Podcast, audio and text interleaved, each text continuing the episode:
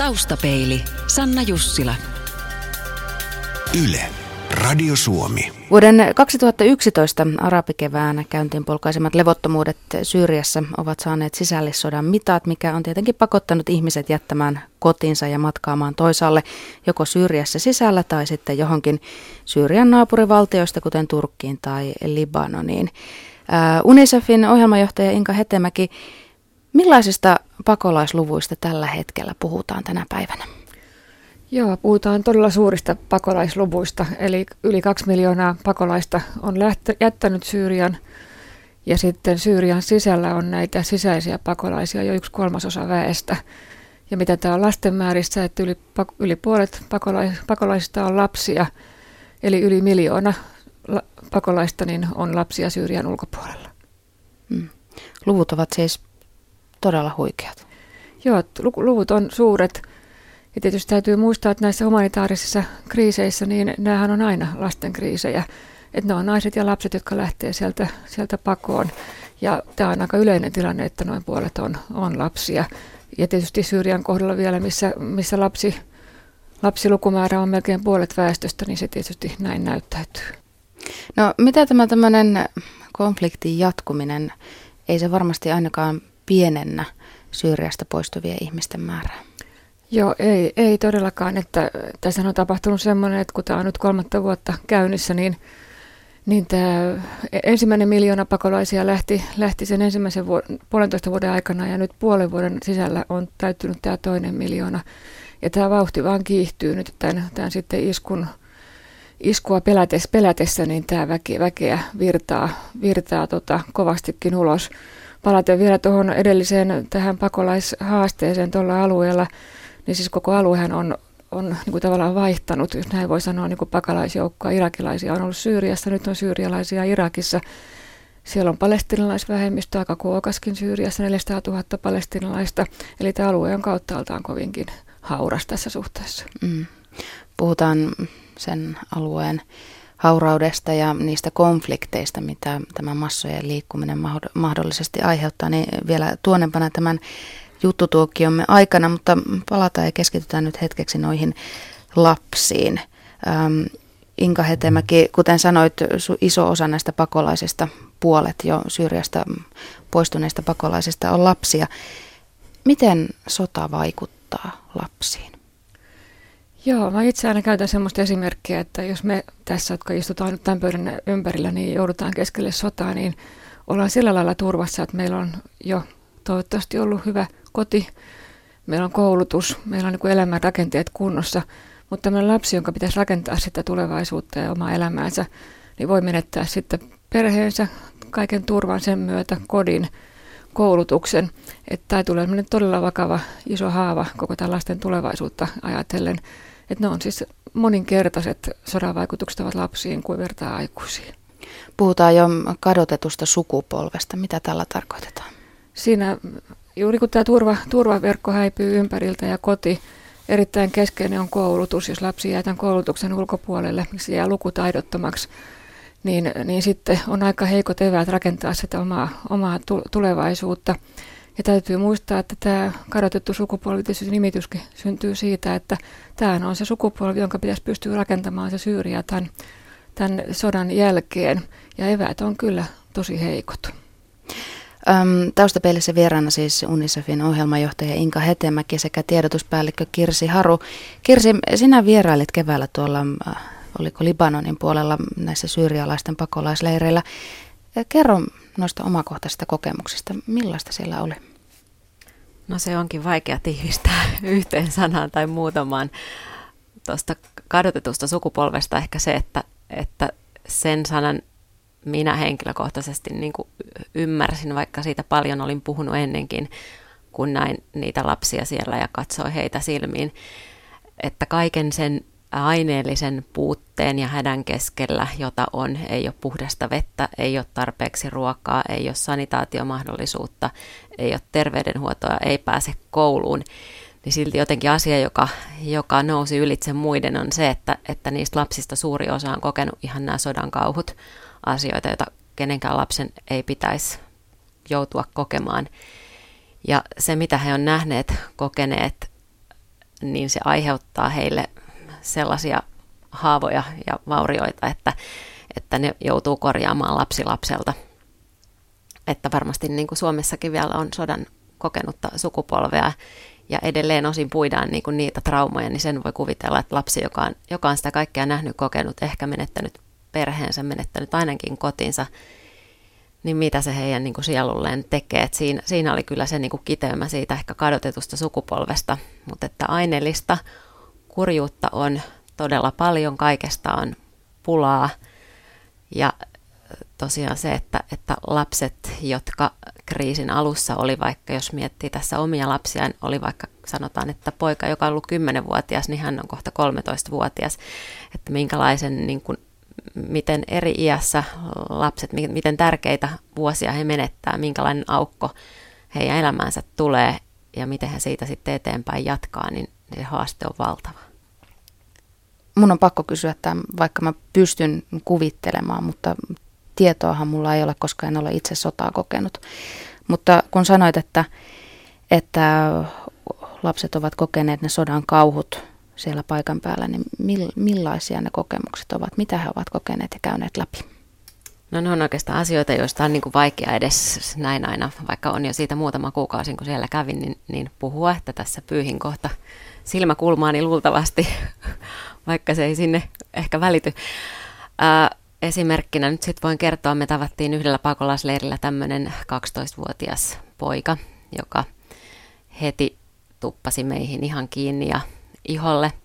Mitä yhteistä kieltä ei ollut, mutta hän heti veti siinä sitten kaulansa poikki kädellä liikkeen ja sanoi, että papa moor ja seuraavaksi sama liike, että mama moor.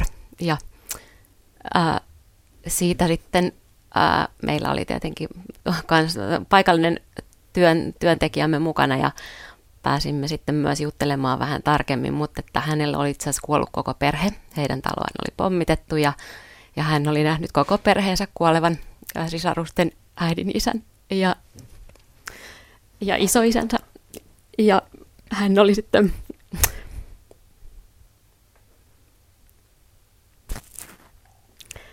hän oli sitten painut äh, muiden äh, mukana, eli tullut ilman perhettään. Hän oli semmoisen itseään hieman vanhemman nuoren miehen ja hänen äitinsä hoteissa sitten samassa paljaassa teltassa, jossa ei oikeastaan mitään ollut.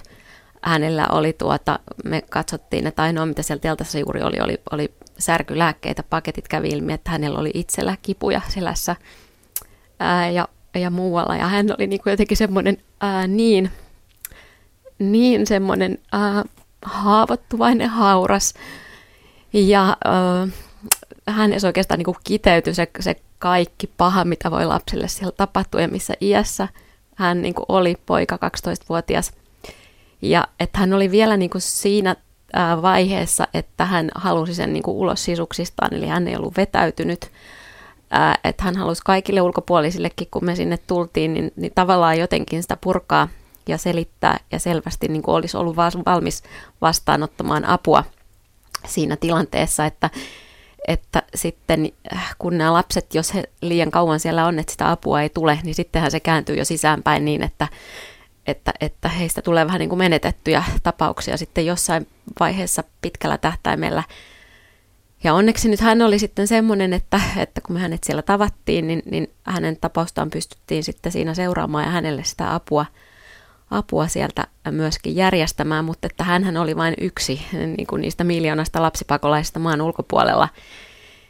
Ja se niin kuin hänen tuskansa ja ne silmänsä, niin ne on kyllä sitten piirtynyt mun sydämeen ihan loppu, loppuiäksi.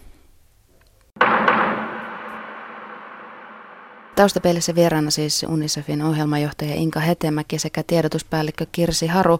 Kirsi, sinä vierailit keväällä tuolla Libanonin puolella näissä syyrialaisten pakolaisleireillä. Minkälainen päivittäinen elämä tuolla, tuommoisella tai siellä pakolaisleirillä sitten oli? Päivittäinen elämä saattaa olla aika yksi toikkoista sinänsä, että hyvin harva lapsista pääsee kouluun. Libanonissa esimerkiksi joka neljäs asukasta ei tällä hetkellä siellä oleskeleva on jo Syyrian pakolainen. Eli noin neljän, reilun neljän miljoonan libanalaisen lisäksi, niin siellä on yli miljoona Syyrian pakolaista. Ja se vaikuttaa tietenkin voidaan kuvitella, mitä se merkitsisi Suomessa puolitoista miljoonaa pakolaista meidän väkimäärää yhtäkkiä lisää, ei ole työtä. Tilapäisiä koulumahdollisuuksia ei pystytä järjestämään ihan kaikille. Lapsilla ei ole tavallaan, kun heillä ei ole edes ruokaa, vettä, sähköä, heille oikein semmoista niin kuin normaalin lapsen päivärytmiä, normaaleita lapsuuden asioita siinä päivässään, eli ei ole leluja tai ei ole paikkaa, missä leikkiä on ehkä likaisia, roskasia, turvattomia, kylmiä telttoja tai leiriolosuhteita. Eli lapsista, lapsethan oireilee sitten ihan siitä, että heillä ei ole sitä semmoista normaalia lapsen puuhaa, rytmiä, turvaa siinä päivässä. Mm.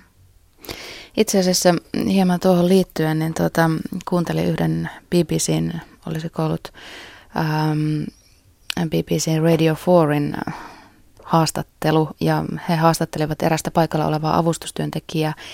Ja tämä avustustyöntekijä kertoi siitä, kuinka, tai hän vertasi, että kuinka Syyriassa ihmiset ovat ennen tätä sisällissotaa eläneet ihan samanlaista arkea kuin tämä avustustyöntekijä eläisi perheensä kanssa Euroopassa. Ja jotkut ovat sitten hyvinkin lyhyellä varoitusajalla joutuneet jättämään ihan kaiken taakseen ja sen vuoksi ovat sitten täysin neuvottomia, eivät osaa niin kuin suhtautua siihen tilanteeseen tai edes ottaa vastaan sitä pakolaisuutta, sitä syntynyttä tilannetta. Miltä tämä kuulostaa? Joo, Syyriassahan itse asiassa niin lapset ovat voineet suhteellisen hyvin, että kun katsotaan noita ihan tämmöisiä hyvinvointiindikaattoreita, niin, niin Syyria pärjää, pärjää melko mukavasti. Siellä on ollut kaikki lapset koulussa ja, ja tavallaan tämä tämä valtion niin kuin instituutiot ovat olleet toiminnassa että tämmöiselle ihmiselle. Tämä on sitten todellinen shokki, että eihän tähän ole, ole, ole sitten niin varauduttu. Se on ihan sama kuin me jouduttaisiin tuonne tonne sodan kouriin, niin kyllä siinä sitten vähän, vähän, vähän aikaa haettaisiin sitä paikkaa. Lapset kovasti kaipaavat koulun perään. Miksi koulu on niin tärkeä? Joo, se on ihan terapeuttisesti tärkeä. Siinä tulee ensinnäkin se yhteisöön kuuluminen, että on ne muut ystävät, sitten se antaa sen uskon siihen tulevaisuuteen.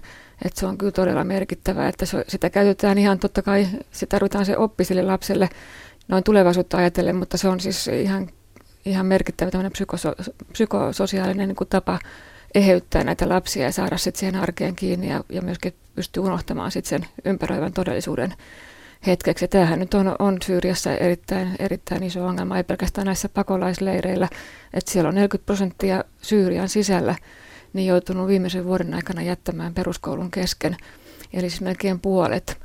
Ja tässä sitten tulee se todellinen haaste sitten Syyrialle, tämän, kun tämä sota sitten toivottavasti jonain päivänä päättyy, niin, niin sitten, että miten, miten nämä ihmiset sitten rakentaa sitä seuraavaa Syyriaa. UNICEFin ohjelmanjohtaja Inka Hetemäki sekä tiedotuspäällikkö Kirsi Haru Paljon on kirjoitettu juttuja myös siitä, että tämän Syyrian sisällissodan jalkoihin jääneet lapset ovat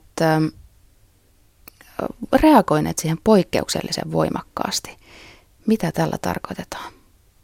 Mi- mi- millaisia ne reaktiot ovat olleet? Joo, siellä on raportoitu poikkeuksellisen paljon tämmöistä väkivaltaista käyttäytymistä, eli silloin lapset tietysti väkivalta synnyttää väkivaltaa, eli ne toistaa sitä, mitä he ovat nähneet, mitä heidän ei, ei olisi pitänyt nähdä. Sieltähän on Syyrian sisältä raportoitu aika paljonkin sitten jopa tämmöisiä kirjoitusepäilyjä, että, että on yritetty, yritetty saada näiltä lapsilta tietoa näistä taistelevista joukoista.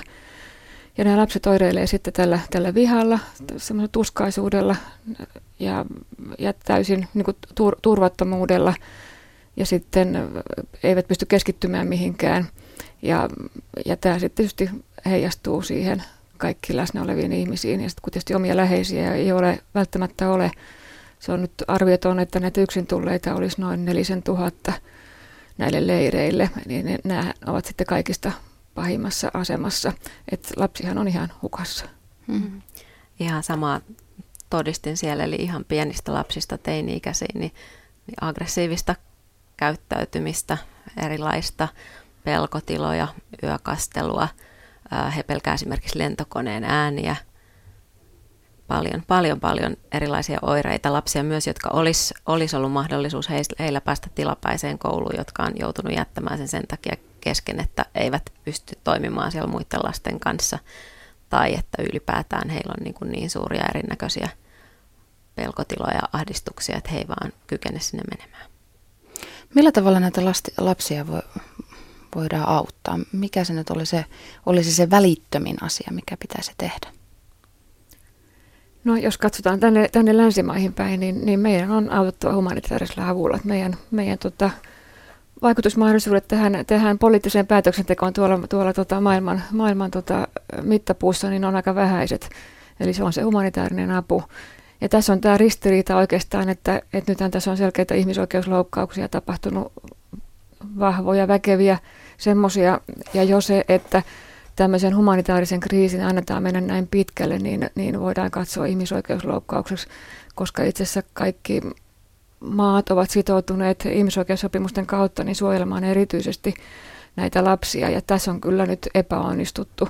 Ja tässä tämä ironia tai, tai mielettömyys on siinä, että me joudutaan nyt sitten humanitaarisella avulla, jota kutsutaan myöskin hyvän tekeväisyydeksi, niin joudutaan paikkaamaan näitä ihmis, tätä, tätä, missä ihmisoikeuksien, ihmisoikeuksien suojelemisessa on epäonnistuttu. Mutta sillä humanitaarisella avulla saadaan, saadaan asioita tehtyä ja, ja nyt nämä on tietysti kriittisiä aikoja, että me ihan oikeasti voidaan tukea ja saadaan riittävästi apua perille, ettei, me ihan, ettei nämä sitten niin kuin luisu käsistä, käsistä ja tota, ettei me sitten menetetä näitä lapsia. Ja siinä avussa ehkä juuri sit, se ei pelkästään tosiaan ole niin kuin sitä vettä ja, ja lääkitystä ja ruokaa ja sähköä ja muuta, mitä puuttuu, sanitaatiota, vaan lasten kohdalla nimenomaan sitä koulutusta, se, että viedään tällaisia erilaisia leikkivälineitä, joka saattaa ensiksi tuntua, että eikö siellä sodan keskellä nyt jotakin muuta tai siitä, siitä paineet muuta tarvitsisi, mutta se on niiden lasten toipumiselle tosi olennaista. Eli he saa niin viettää hetkiä normaalina lapsena ajattelematta sitä ympäröivää kurjuutta, missä he ehkä nyt on ja mitä he on painut.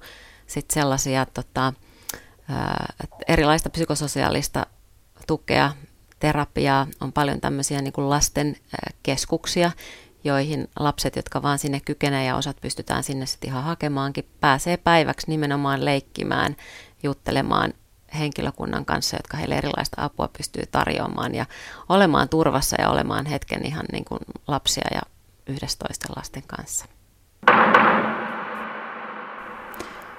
Taustapeilissä pohditaan Syyrian sisällissodan vaikutuksia alueensa asukkaisiin ja etenkin niihin miljooniin lapsiin, jotka ovat jääneet tuonne sodan jalkoihin. UNICEFin ohjelmajohtaja Inka Hetemäki sekä tiedotuspäällikkö Kirsi Haru ovat täällä paikan päällä kanssani asiaa pohtimassa. Yhdysvaltain presidentti Barack Obama äh, puhuessaan eilen keskiviikkona tuolla Tukholmassa painotti kansainvälisen yhteisön puuttumista vaikkapa voimakeinoin Syyrian sotaan. Äh, ja nämä arvioiden mukaan nämä Yhdysvaltojen mahdolliset ohjusiskut ovat nyt jo aika todennäköisiä, että siihen tullaan puuttumaan. Mikä vaikutus tämmöisellä voimallisella puuttumisella Syyrian tilanteeseen, niin mikä vaikutus sillä on syyrialaisille itselleen?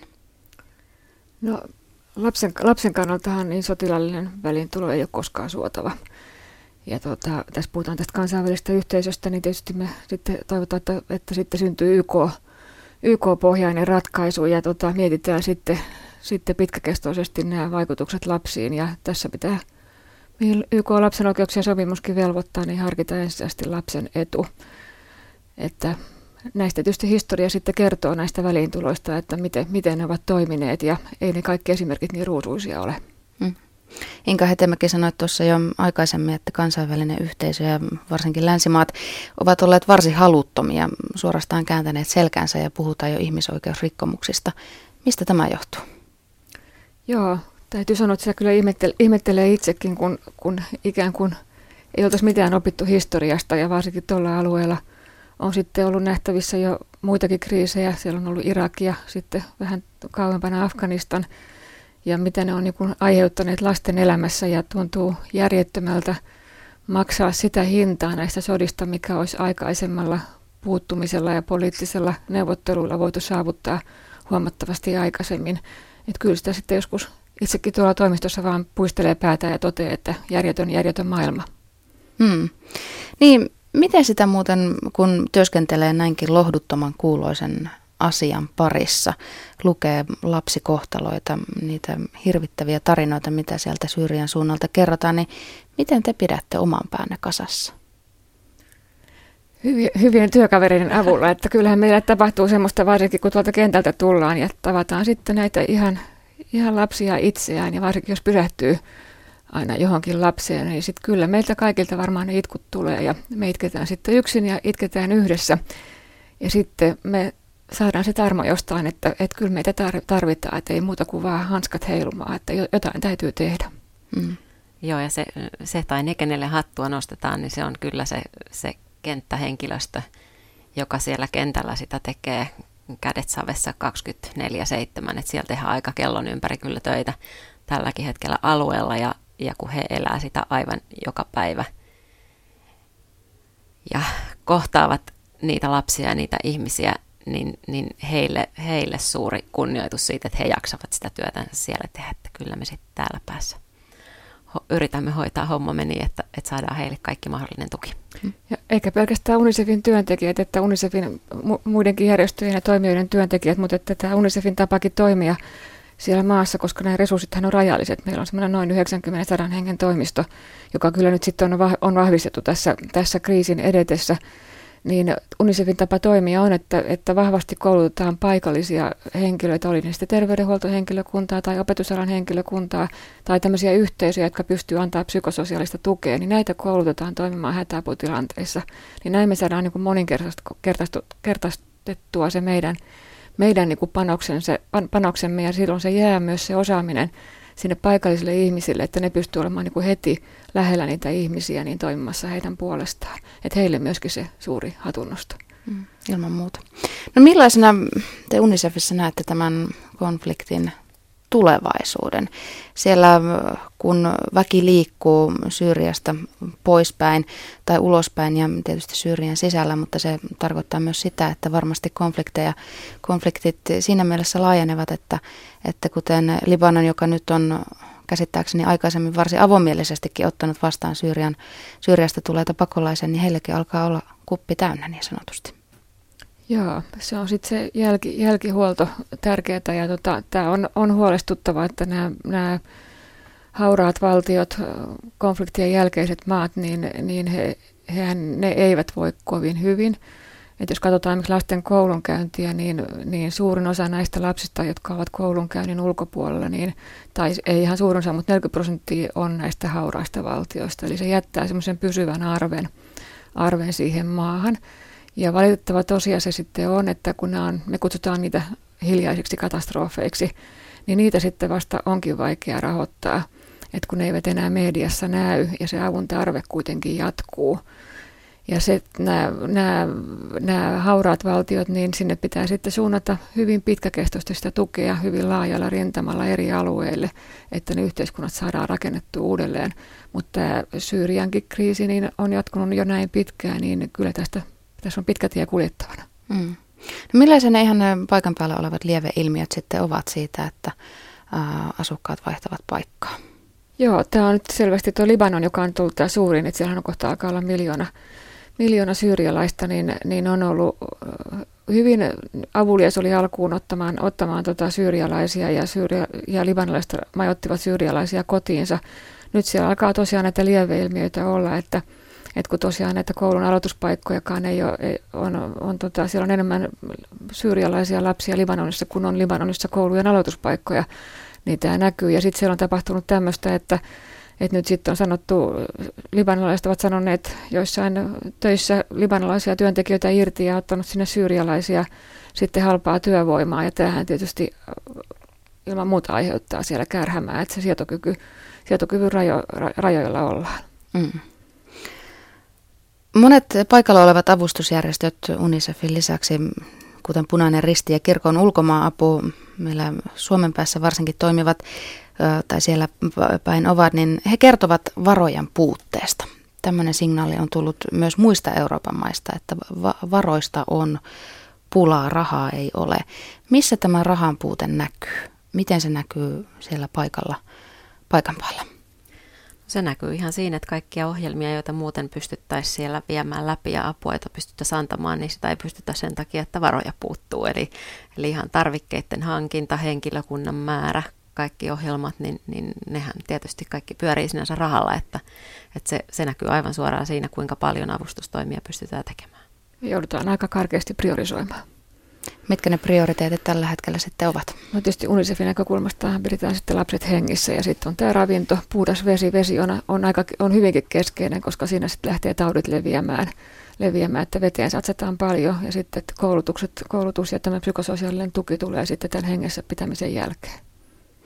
No tuossa mainitsin Punaisen ristin ja kirkon ulkomaanavun ja nämä samaiset avustusjärjestöt ö, kertovat paitsi siitä, että rahasta on pula, niin myös siitä, että ihmisiltä on vaikea saada lahjoituksia. Suomen punaisen ristin kansainvälisen avustustoiminnan johtaja Kalle Löövi sanoi Yle haastattelussa elokuun lopussa, että suomalaisilta puuttuu myötätuntoa. Yhdyttekö te tähän? No nämä poliittiset konfliktit on aina tämmöisiä vähän hankalia rahan varan keruukohteita. Eli ihmiset syttyy paljon enemmän äkillisille katastrofeille, jossa se jotenkin se semmoinen myötätunto herää ja se voisi ehkä tapahtua missä tahansa, kelle tahansa. Tai jos se jotenkin muutin on kulttuurisesti tai muuten koetaan niin kuin läheisemmäksi se, se itse kohde. Mutta ehkä tämä lasten tilanne nyt kuitenkin on onneksi ollut semmoinen, että, että me ei omalta osaltamme nyt mitenkään ihan niin kuin toivottomassa tilanteessa olla, että meidän omat tukijat on kohtuullisen mukavasti vastannut siihen meidän niin kuin lasten hätäapuvetoomukseen. Toki siis UNICEF kansainvälisesti tähän kriisiin tarvitsee aivan valtavasti lisää rahaa, mutta että se lapsinäkökulma kyllä onneksi vielä saa suomalaisen omatunnon sillä lailla heräämään, että, että siihen kuitenkin ollaan valmiita lahjoittaa. UNICEFin Suomen ohjelmajohtaja Inka Hetemäki, minkälainen vaikutus, kun puhutaan siis avun antamisesta ja siitä halukkuudesta auttaa ja lahjoittaa rahaa vaikka meillä suomalaisilla, niin minkälainen vaikutus sillä Syyrian fyysisellä sijainnilla osana lähi tähän meidän auttamishalukkuuteemme? Joo, kyllä sillä varmasti joku merkitys on, että tämä Lähi-Itä, lähi leimaa tämmöinen tietty poliittisuus, ehkä vahva uskonnollisuus, joka ei nyt tässä kriisissä ole ollenkaan se juttu, mutta se liitetään, liitetään siihen – ja ehkä tämmöinen terrorismin pelku ja kaikki tämä, niin se, ja tämmöinen ehkä vahvat sanat ja, ja käyttäytyminen, se kokee, suomalainen kokee sen hirveän vieraana. Ja, ja sitten unohdetaan se, että nämä lapset on täysin syyttömiä kaikkeen tähän politiikan tekoon ja vihan, vihan pitoon. Ja näissä lapsissa olisi vielä niin kuin mahdollisuus heidät pelastaa. Ja he ovat siis tähän, tähän niin kuin to, tosiaan täysin syyttömiä, heitä pitäisi sieltä auttaa nousemaan. Mm. No mitäs, mitä näille lapsille tapahtuu, jos he eivät saa apua ja he tavallaan jäävät kiinni siihen vihaansa? Niin kuin itsekin sanoit aikaisemmin, väkivalta synnyttää väkivaltaa.